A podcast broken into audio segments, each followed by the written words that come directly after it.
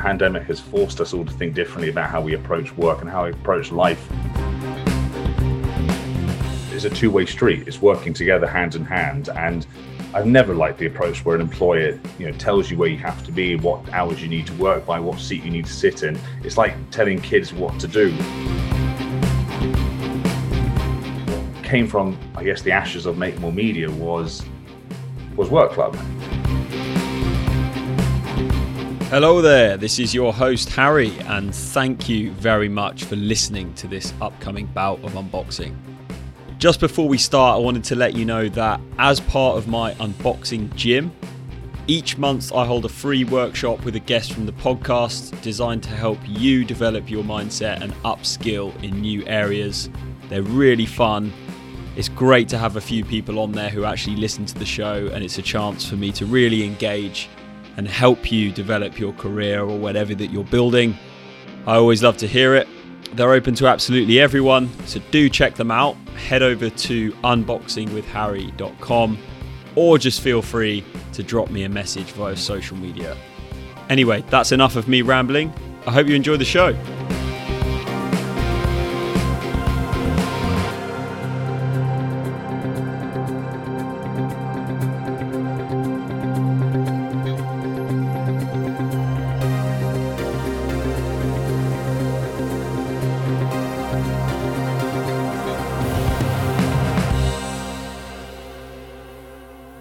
Welcome to another bout of unboxing. First for a little while, actually.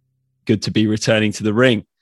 My sparring partner today is Nick Donnelly, another Donnelly. And we've had Chris Donnelly, Nick's brother, beforehand. Nick is the founder and CEO of Work Club, an app that gives remote workers access to on demand hot desks, day offices, and meeting rooms across the UK very interested to chat to Nick today a bit about his backstory and also his perspective on how the future of the workplace could unfold. Nick, great to have you in the ring. Great to be here. Thank you for having me.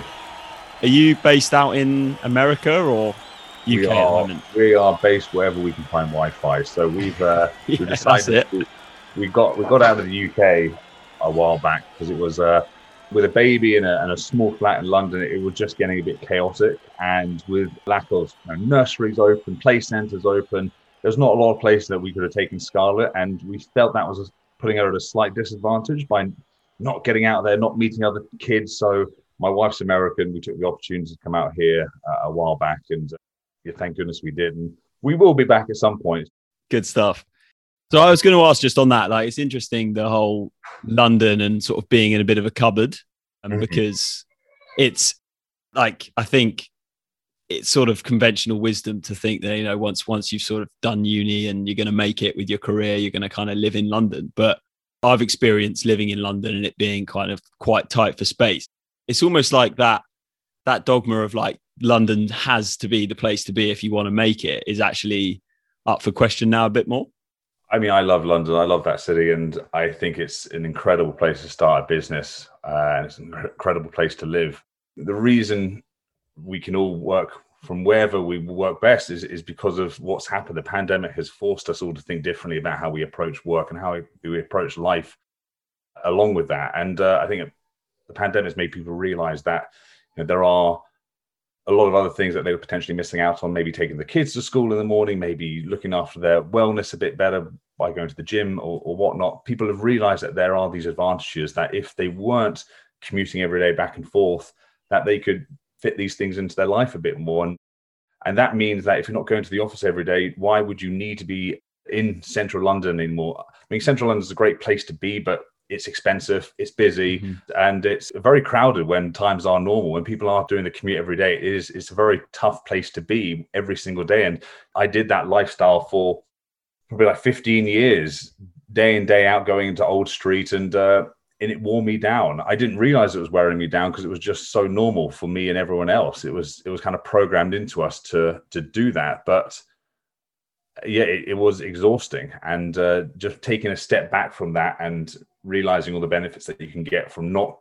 using that time to get in the morning and all that time to you know speak to your colleagues and gossip and all you know, take that all away you get it frees up so much and uh, yeah, now I think people are going to start looking outside London, outside the big cities, so that they can have a bit more flexibility with their lives. It's amazing now, and it changes everything. It changes the way you potentially uh, base yourself, where your kids go to school, how you move from A to B. Uh, and I think a lot of businesses and a lot of services are going to have to mold their products around this new style of of living and working. Yeah. So it's uh, it's definitely opened up a lot of doors. It has, yeah. It's it's it's actually amazing to think that like before the pandemic, it would be totally normal to spend you know three hours on a train every day, or mm. one say totally normal. That is quite a long commute, but and you know do meetings. Yeah, yeah, do meetings in you know Australia, just one day meeting and then come back. I think all of those things are now up for question, and I think it's really good from the standpoint of an efficiency um, mm. point of things, which is, I guess, you know, where platforms like yours come in. Yeah, for me, I think London. I'm in agreement with you. Look, I think London and you know cities are really like they'll still have their appeal and they'll still have their pull, but it's just you don't have to maybe spend every single day going there. Like, yeah. you know, it's gonna, maybe it's, it's just the way people use the office as well. A lot of employers will continue to have that central office and have some sort of expectation that employees come in one day or two days a week. Uh, but you're going to see different age groups coming in on different days. So what we predict is that a lot of the, I guess, older generation, but I guess 35 upwards will start to probably come in early in the week, Monday, Tuesday, Wednesdays, because they want to spend towards the end of the weekend with their families, with their kids, whatever it may be. Whereas the younger individuals, the ones under 35, they will probably use the central office as a kind of a stepping stone to their social life. You know, then they're yeah. in the in the city center, they can go out in the evening after that. Whereas potentially the early week, they might want to stay at home and work remotely. So we're going to see yeah. very different working patterns based on the type of life these employees are going to want to live. But uh, yeah, it's uh, it's going to change a lot of just the approach for, for everyone, employer and employee. Yeah, I wanted to actually ask about the generational difference mm-hmm. that you brought up there, and like how do you have you found with you know with your platform that this is an easier sort of transition to make for the younger generation versus an older generation who are maybe a little bit more steeped in in tradition uh, yeah. of how work has to be yeah I, I, definitely a lot of the younger generation have adapted much better than the older generation i think i think you're going to have a lot of problems if you have based on the amount of distractions you have you have at home so if you do have a partner hopefully there's enough space for both of you to work in separate spaces um, because if you're on top of each other that's going to get old really quick um, kids as well, having kids at home constantly. It's just a very different dynamic to deal with if if you're used to something else. So most of us, I think, uh, who have kids, I you know I've worked in that office environment and I can get a lot of work done. But the worst part about it for me was the commute. Getting rid of that, I now have been able to save a lot of that time. But for the for the younger people, I don't think the commute is the problem. It's hard to say, but they're just adapting to it much easier than the older generation. I think their expectation from now on is that they get that level of flexibility and that level of choice to choose where they work best. Whereas the older generation, there's still an expectation that everything will go back to normal. The office will remain a central part of business, and it will in some way, but the office is going to change drastically over the next few years. It's going to reduce in size. It's going to be used for different purposes than just a desk and a Wi-Fi connection. And, and for work, it's going to be used more for coming together with your teammates and collaborating and that social element of work. And also the feeling that there is a place to go to to work and be part of your team is, I think, still an important part of of the office. But uh, yeah, the dynamics are going to change much more over the next few years. We're going to see the older people taking a slight, oh, I want to say older people, but I guess anyone over 40 finding it hard to figure out how they operate in a fully or partially remote working world. Yeah. Because I think the thing that sort of comes up, which I find interesting, is that I think there's a dogma of the if you're going to just be at home all the mm-hmm. time, mm-hmm. then how can we know that you're doing the work that we want you to do? Like, how, how can we sort of have our eye watching over you? And I think this is the interesting debate that it's throwing up in that around sort of if you're aligned as an employee to the business, it's easier to work from home because you're not sort of doing your work out of fear of your boss sort of looking over your your shoulder, metaphorically speaking. But actually, you just you know want to work, and you'll find wherever you can work from home. Yeah. So for me, the the interesting point of conversation is like how this is throwing up more necessity for companies to be aligned with their employees so they actually feel empowered to do the work themselves. So I think it's interesting to see how that'll affect the way that companies are run. I know I know I've seen a couple of LinkedIn posts, can't remember if it's from yourself on this topic, but mm-hmm. don't know if you had any thoughts.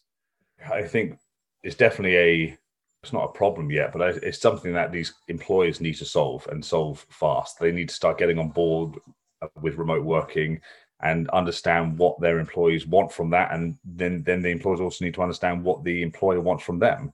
It's a two-way street. It's working together hand in hand. And i've never liked the approach where an employer you know tells you where you have to be what hours you need to work by what seat you need to sit in. It's like telling kids what to do. You know we're adults. We should be able to tell our boss you know the person paying us where we work best how where we are most efficient. So it's a two-way street working together. I'm no expert in how to make teams work more efficiently remotely but this is why we're seeing a lot of companies hiring for that specific role. You know workspace expert flexible working expert. And these roles are coming up more and more. It's an interesting role. They're very well paid roles because they're such an important part of the business going forward. So I think for those of us in this space, you know, it's a great opportunity for someone or for many people to evolve their careers into this into this space because it's a big thing that companies and employers need to solve. If they get it yeah. right, they'll see the benefits immediately. If they get it wrong, yeah, they probably and, won't last very long. I know, and that's the interesting thing. And I think from the employee perspective as well, it's mm-hmm. like if you've been maybe like half the appeal of a job has actually been sort of the lifestyle benefits of a really nice office or mm-hmm. a really nice location in old street or something but and you know the work is just something that they kind of you know put up with to, for the lifestyle type thing i think mm-hmm. covid and and being you know just at home and sitting there doing the work it it sort of puts more of an emphasis on the work specifically that you are doing and yeah. so therefore yeah it's kind of linking into this whole concept of you know unboxing and it being about something that you really enjoy doing and you know in line with what you're doing. So it'll be really interesting to see how companies kind of come out of this and whether they'll be able to sort of keep that alignment. I guess it'll be a good natural test of it. I've started even seeing some companies test the idea of um, offering a full-time position but for two people so it becomes more of a part-time okay. role. Two people take on one full-time role, so that individual has the opportunity to then find another role with some other company. Interesting. Yeah. That salary where they're mixing up their day-to-day regularly, and there's no.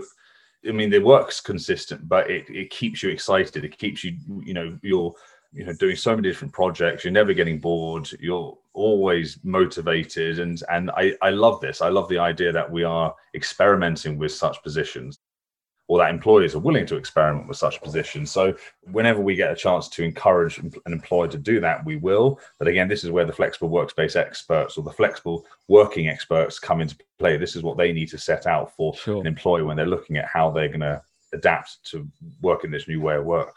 Yeah, and it's it's also interesting from obviously we're talking from the perspective of an employer who already has quite a few employees and, and yeah. they have to sort of change their mindset. But for someone maybe more like me who's very much at the start of my journey in the process of, of starting new companies it's quite exciting now because when you're looking at to hire people there really are no boundaries. Like you could easily you know you can go on upwork or people per hour and find your staff who are just you know working from somewhere. You know i've got a graphic design illustrator helping me do these caricatures who I've never met in person. I mean, Who that's just, have one of those guys. Exactly. Everyone needs one. Guys in your back pocket. I mean, exactly. I've had my guy from Fiverr for literally about 15 years. And he's yeah. my designer and he's like my go-to guy. And he creates like multi-million pound designs and brands for five dollars. And he's brilliant. And we get on so well. And I, yeah. you know, he he's very happy that I've consistently used him throughout for 15 years now. Yeah. Um, and he's utterly brilliant, but he's based over in India. He's, he's excellent. And, you know, I've, I've got no boundaries of who I hire and how I hire yeah. them.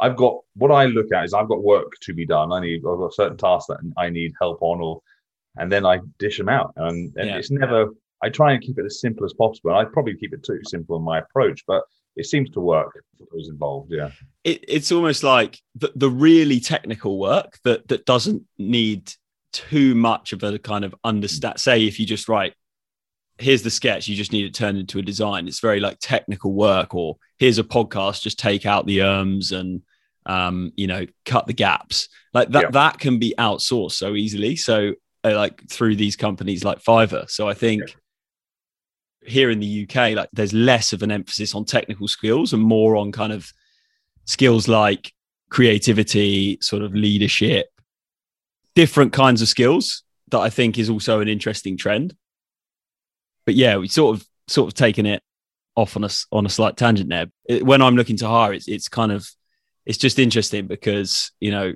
it could be as easily someone I employ from Surrey or it could be from South Africa, and it doesn't really make too much difference. Except the person in South Africa, you're going to probably have to pay a lot less. So Maybe, maybe, Yeah. yeah. Um, But uh, you know, it's, it's at the end of the day, we you know we've got so many re- resources out there that we can use.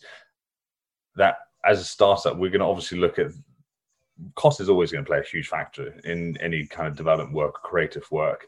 Uh, and if, if those options are available, then as long as you are doing right for the person that you're working with, then all is all is well. I think um, I- even with design now, I mean, there's so many tools out there that make designing for me really easy. yeah, Having Google Drawings, I, I can do a lot of work through that quite easily, and I'm usually quite amazed that I can do the work through these tools.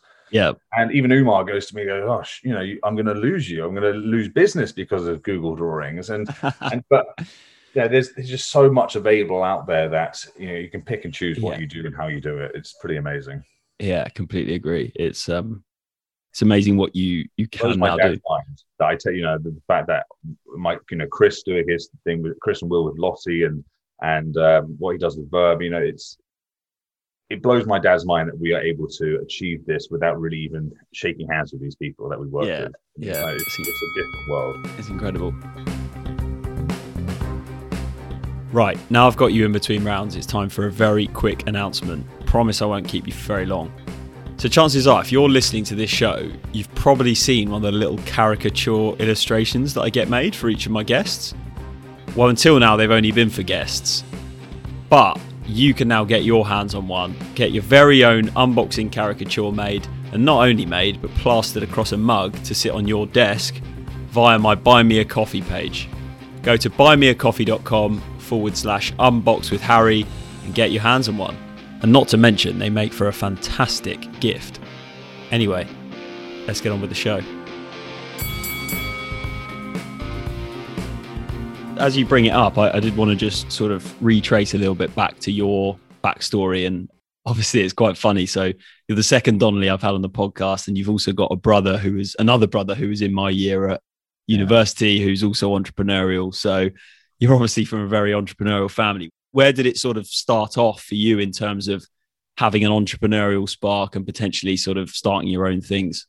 I don't know. I genuinely don't know. Like my dad runs his own business, so I think you know, growing up, we were very fortunate to spend a lot of time with our parents and do a lot of holidays and you know doing these very extended holidays of like one month, two months in the US where we'd rent a, a property and just spend our time out there. My dad would work remotely and and I think just growing up with that, knowing that he had complete control over his schedule and and how he ran his business, I think we took a lot of inspiration from that um, to have that level of control in our lives, and also going through the Wellington system.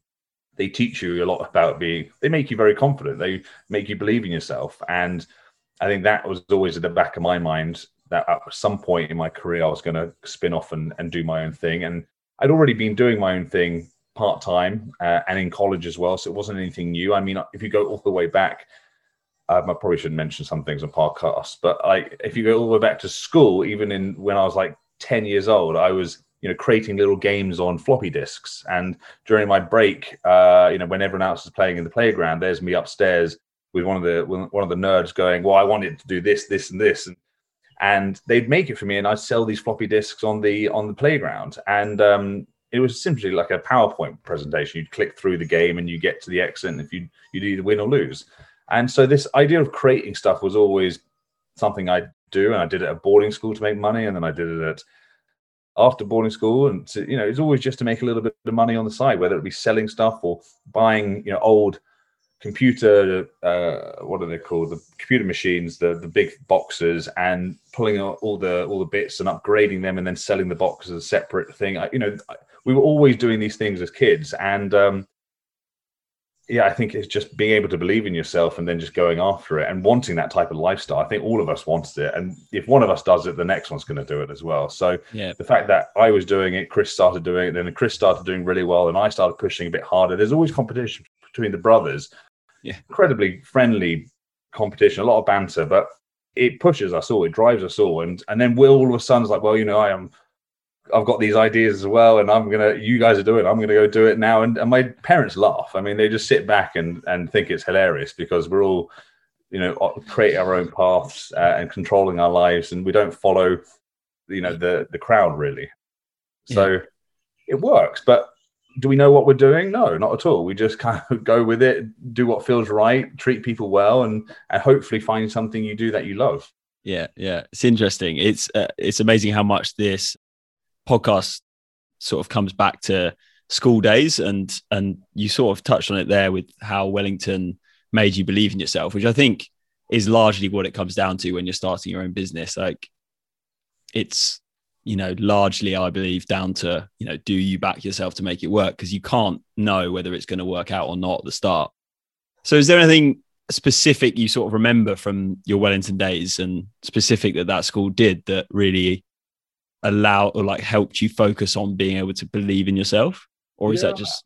I, I think the whole you know being thrown in the deep end a bit with the boarding aspect of you know you have to kind of fend for yourself now uh, without having the support of your mum and dad to you know go home to in the evenings and and make everything better you know and wellington's first few years there was an element of bullying but something that is part of the tradition of the school and you you get used to it and you deal with it in your own way. And and for me it helped me come out stronger on the other end and I think that the teachers always did a phenomenal job at making you realize that you you could do more than what you were doing. And I was never one who or who'd push myself to the to the limits to beat everyone. I was very content with just at being at my own pace. But always teachers would pull me aside and say, you know, there's a there's a bit more that you can do here. And and they would push me in the right direction, support me. And I, I was saying this to my wife the other day, you know, there was aspects of Wellington that were really difficult to get through. But the one thing that was consistent throughout was the support that the professors, the teachers always always gave you, and uh, I think that was, I mean, incredible. Really, really helped me definitely yeah. get through it, get through all the difficult parts, but also get to the end, graduate with the grades that I that I did. I was never great with grades. I mean, I was getting C's. My parents are incredibly pleased with C's. You know, they're very very happy that I, you know, C's get degrees for my parents. But then when Chris and Will came along and were getting A's, they were like, "What was wrong with you, Nick?" So thank God I was the oldest kid. But um, yeah, it, I think the teachers really help build that confidence, but also the friends, the people around you. You know, constantly yeah. supporting you when times are tough, and and they're your family. They're the ones you rely on. They're your brothers, and they, you know, some of them right even today are my best friends. They're the guys I go to. It's that support that is again, it's a bit of a cliche, but it's that support that you can give pupils beyond the grades. Like the mm-hmm. grades sort of tick the boxes, but it's actually what's what's going on beyond that, which I think really matters. Which I think schools are focusing more and more on. But I, I know that Wellington are a bit of a leader in that space. Yeah, it was it was tough so, going from that to then to a university in the US because going to university in the US at the age of I was 20 when I started, so a little bit older. And I'd obviously gone through the whole Wellington experience. And then all of a sudden, at 20 years old, I'm thrown into the first year at uni where I'm being told to do all my generals, my sciences, my English, my my maths, my everything that my geography, and, and all to do all that again. I was quite shocked, and that took me back a bit. And then to have teachers not supporting you, kind of talking down to you, was a very different experience than what I got at Wellington. So the first few years at university in the US, I really struggled to adapt. Like it completely flipped. Like my social life was incredible, my friends were incredible. There's no element of bullying or anything, but then the teachers were just awful because they just didn't know the type of education that I'd been brought up in, and it was a hugely different um, experience. Yeah, I love both of them. Yeah, that's cool. So, just sort of fast forwarding a little bit from there, um, I was just wondering how you then came to eventually starting Work Club. Like, were there any key moments sort of did you start off running your own business or was that something that came later? And then yeah how did you ultimately get the idea for work club?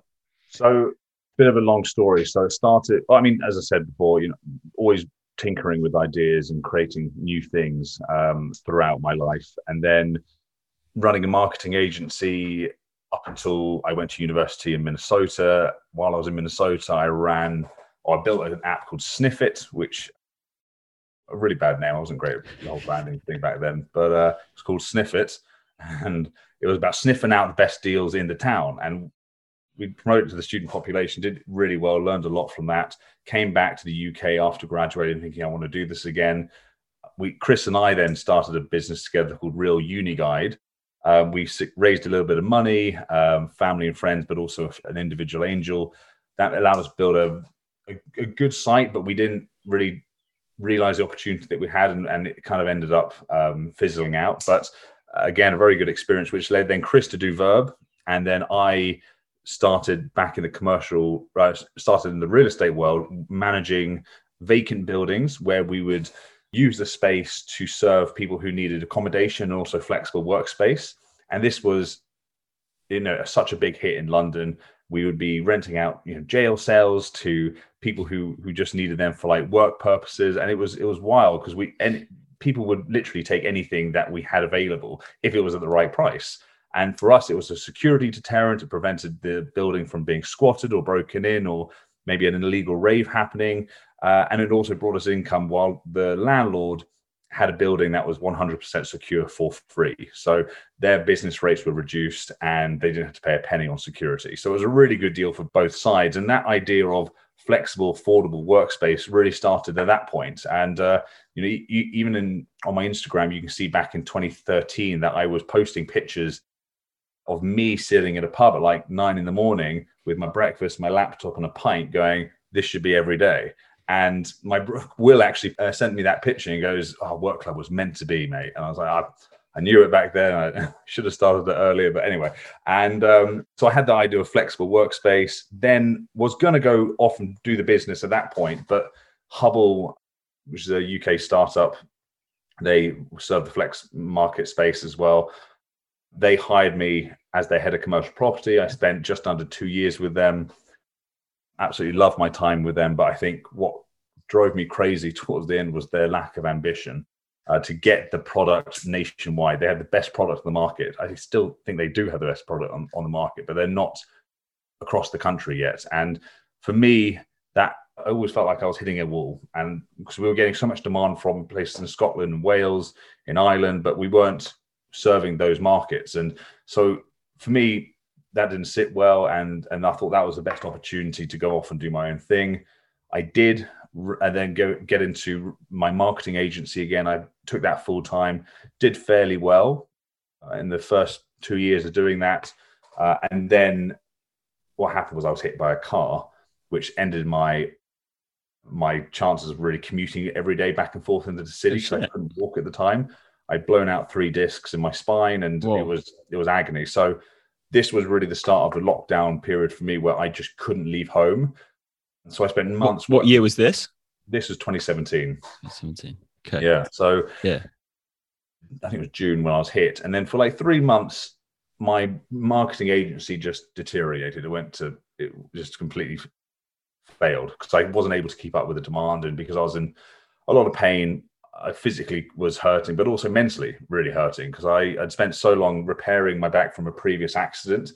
And all of a sudden I was back to, I mean, not even square one, way, you know, I was in a terrible state. And so that just ultimately failed. But what came from, I guess, the ashes of Make More Media was was work club and it became it started was how it started was my wife was was just very aware of what was going on in my life and she was like you're not enjoying yourself. You, you don't enjoy working from this flat. We were in a studio flat. You need to get out more. You need to see more people. We need to socialize. And so we started doing that. Well, I started working from a local pub, a local hotel. And my wife, being my wife, started to notice other people doing the same thing. We started to introduce ourselves to them. That eventually became an event that we set up on a you know every day called the Workers Club.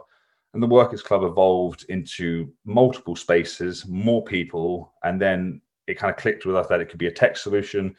we shortened the name to Work Club. We built technology, and then I think it was 2018 is when we transitioned to a tech business uh, away from just being this workers club event. Yep.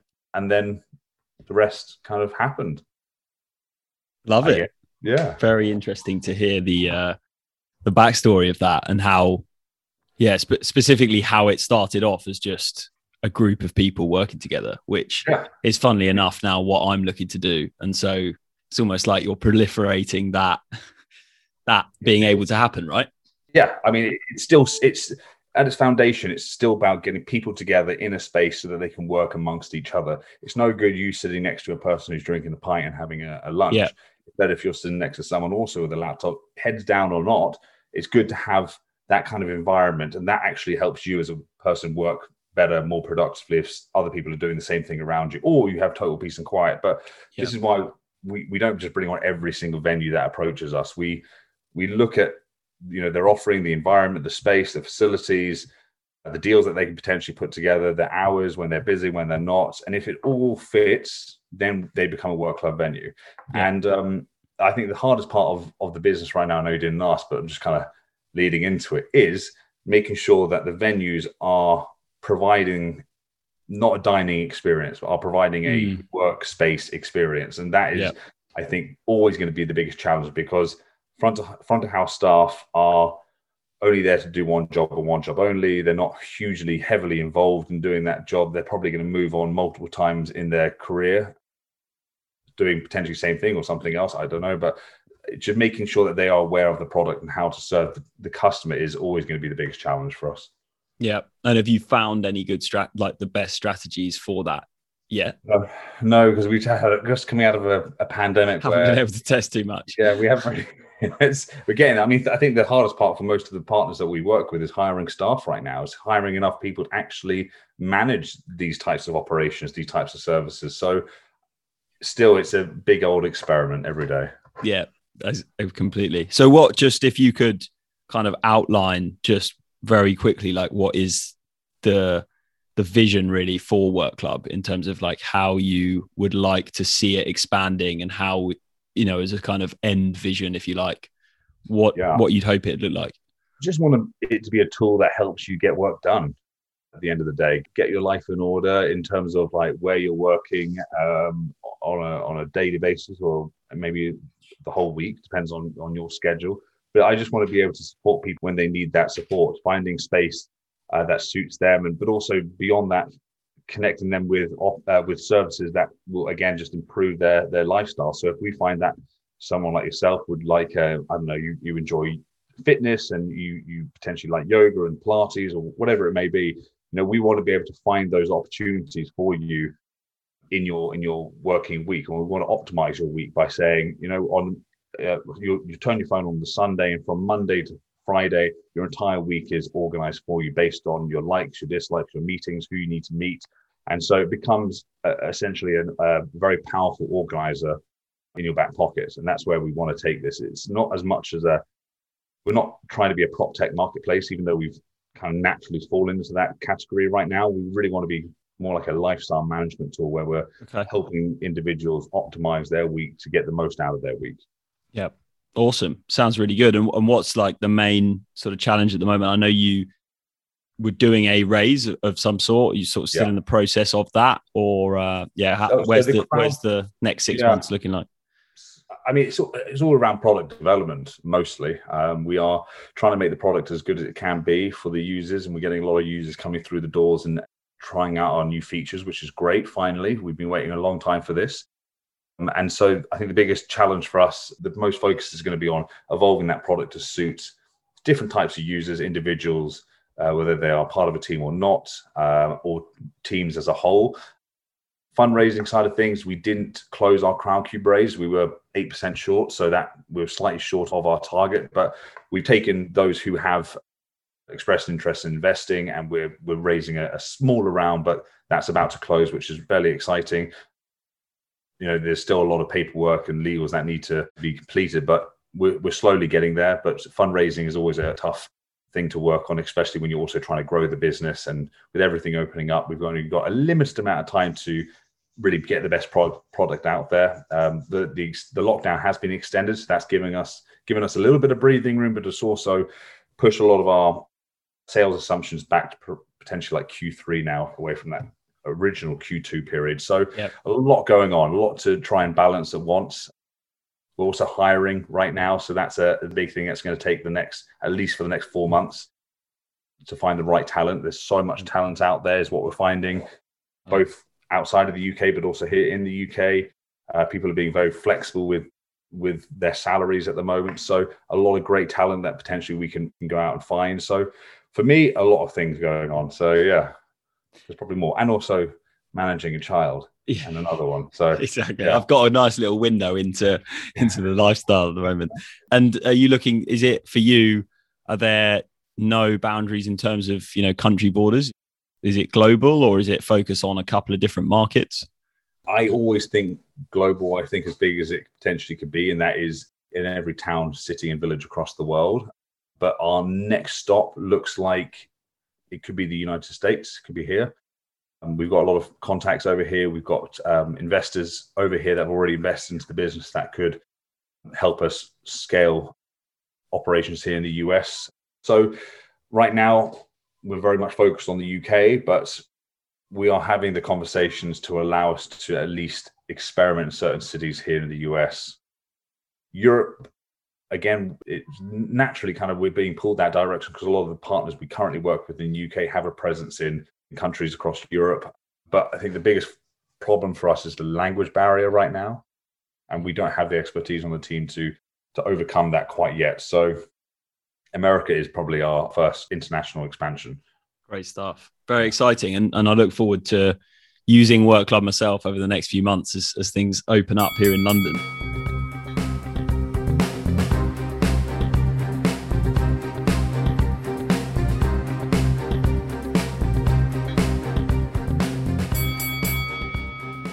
Brilliant. Well, before we just dive into the final round, there was one other just sort of isolated question I wanted to ask you. I saw a post on the Work Club Instagram, I think it was about 15 minute cities, and just did like a mm. small bit of research into what they are. But they sound quite interesting in terms of a sort of model that bigger cities could start to take on board. Would you be able to just outline what 15 minute cities are and how they could maybe fit with Work Club? I mean, yeah, the 15 minute city model is been around since the 1800s. I mean, this oh, is oh, really? how Paris was developed. And so you know the idea of that is that everything that you need from work to you know your groceries i sound like in america your food pharmacies everything is built within that 15 minute radius and i think that's incredibly important going forward now as we look at more people being remote and not having to go into one single hq as their main destination of work people want to be able to live their entire lives within that 15 20 minute bubble. So they don't need to you know get into a car um, every time to to get down to the stores so we are pushing heavily on this, and not just us. I mean, a lot of companies and people within the in the space are pushing for this 15 minute city to be taken more seriously because that will help many of the high streets across the UK have a bit of a rebirth. And that's what I think we're looking at. We're looking at trying to fill these vacant retail units that are spread across the UK with the services that we you and I need from from where we live so we want to see more workspace type buildings, retail in, within these empty retail units. We want to see more food and, and drink options, uh, more retail based kind of wellness gyms, yoga studios.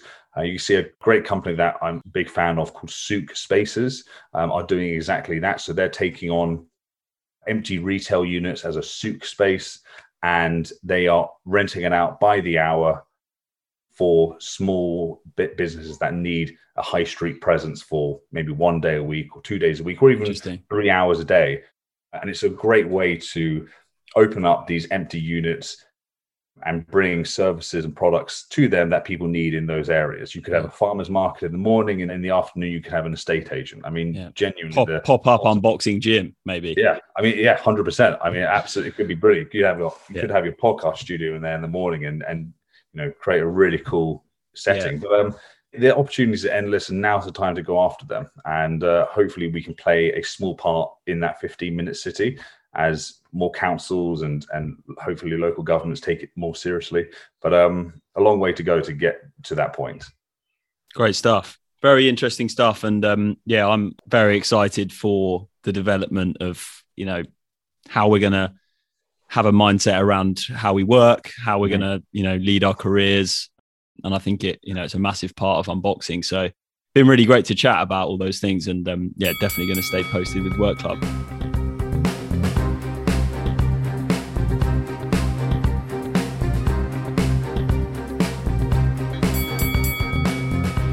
Nick, I just wanted to jump into the final round. First question is what's something that you believe that most people don't, or something that you don't believe that most people do? Ah, not so fast, not so fast. See, the problem with doing a podcast is that when something is in total public domain, just people have their guard up slightly about what they can say. You know, people are judgmental these days. So look, sure, the, the content in the main part of the podcast can be juicy and authentic, but it's the stuff that people open up within the one on one conversations where things really get interesting. So I've always thought this, and that's why I'm now making this final part of the podcast totally censored. Just want to give my guests that complete freedom and safe space. There's going to be no judgment on LinkedIn or Instagram. And it's in here that we'll discuss the theories, the beliefs, and the concepts that are just too controversial and out the box for the public domain. Want to hear them? I thought you would. If you want to hear them, head over to my Buy Me a Coffee page. That's buymeacoffee.com forward slash unbox with Harry and unlock unboxing uncensored. You'll hear the secret and exclusive final round of each bout where you can hear those thoughts that are just not ready for the public domain. In the meantime, let's finish off the last part of the show.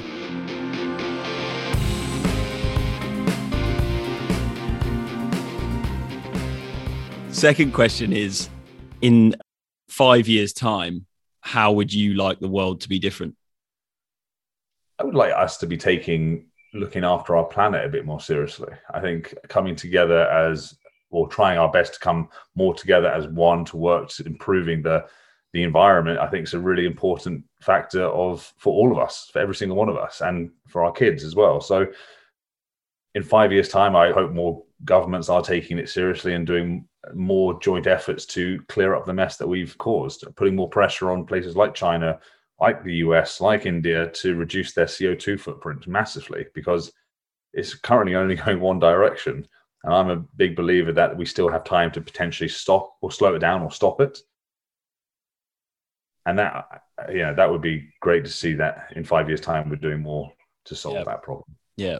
It, is actually scary and, and super exciting how different the world could be in five years' time. I just reckon it's going to be ridiculously different. Um, we'll be on the 30, 30th lockdown probably by then. Yeah, exactly. Yeah. yeah. God knows. God knows what else. There's Great a new, stuff. There's a new movie called, um, I can't remember actually what it's called, but it's based around COVID and COVID is just the variants just kept evolving for like 15, 20 years. Of course they and, will. Yeah. Yeah. And it's just in got, our minds. Yeah. It's got completely out of control. And um, to the point where like governments are completely quarantining people in these big rooms together. And it's, I can't remember the movie's name, but um, I'm sure a few directors will have fun. Yeah. I'll look that up because it's like if you extrapolate some of the stuff that's sort of going on, like, I don't know, Mason Mount and the Chilwell. I don't know if you yeah. heard the England players who got isolated because yeah. they spoke to someone. Yeah, it's like, well, if you extrapolate that, things are going to get very ridiculous very quickly. So, but then you got knows? the Scottish. Uh, I saw watching the Scottish game. They did a replay of the of the trainer coming into the. Do you see this coming into the? No, I've seen this. Ripping like you know, the glucose or whatever the energy bar, you know, and shoving it in his player's mouth, and the player's like, like, that's the same guy. Yeah. they have not done a good job with their COVID. Everyone else has got their mask on, but you've got this one medic, oh, you know, shoving yeah. into his mouth. Very yeah. funny, but um, I, I, mean, you know, who, I, who knows what's going on anymore? I'm not. I've never been too worried about my personal health when it when it comes to yeah. COVID. I, my biggest concern is always my family, my mum, my dad, my grand, who kind of did pass away um, after she got the shot, about a month after she got the shot. So that was unfortunate, but nothing. They say nothing to do with the the vaccine. But um, yeah, I was always worried about them, not so much myself or my wife or anything. We we seem to be okay. Yeah, no, that that I think that's the I think that that's the thing. It comes down to like not wanting to be selfish, doesn't it? It's mm-hmm. I'm people, you know, are getting the vaccine not really for themselves. It's more yeah. to protect other people. And yeah, we could probably have another whole podcast on the logic around that. But I think that's ultimately the, the decision and why people make it. Yeah, I just would hate to make someone feel uncomfortable because uh, for I'm not wearing a mask. I mean, it's such an easy thing to do. Yeah. A lot of people have such a big problem with wearing a mask. I was actually think, always thinking about wearing a mask before the pandemic. I just I'm a bit yeah. obsessed about kind of clean hands and everything. So yeah, I mean, personally, I think that's that's completely true. Like it's a mask, you can wear a mask. That's a small thing to do, but where does actually the line stop? Like, oh, okay, now do a vaccine. Now never travel again. Now, how long will it be extrapolated for? But before we're like, okay, actually, I do care a little bit about what I want to do and freedom as well. Yeah, yeah, very true. So anyway, we'll uh, we'll get there, and I think yeah. well, maybe we won't get there, but it's interesting, and I'm, I won't bore you with that that conversation today because we've already spoken for enough. Yeah, no, great stuff. It's been really good to, to have you, and, and really enjoyed the final round as well. Finally, everyone who comes in the ring gets a song to play them out of the ring rather than in. So you're going to have to select a a favorite track, and it will um it will play you out. A favorite track? My goodness, what on earth? I, I, wouldn't even. I don't even know what. I'm gonna have to look at my playlist. You, are as bad as Chris. He he was also terrible at this. He had to go on Spotify and pick the last track oh, he listened to. We're, we're quite similar. What is this one? There you go. What is that called? I've definitely heard oh, It's called. It's called "Come Get It Bae" by Pharrell Williams. Brilliant. Good stuff. Well, thanks a lot, Nick, for uh, juggling your time and your your young one and everything. And yeah, great to have an hour of your time to chat about things. And yeah, look forward to getting it out and uh, chatting soon. Harry, thank you so much.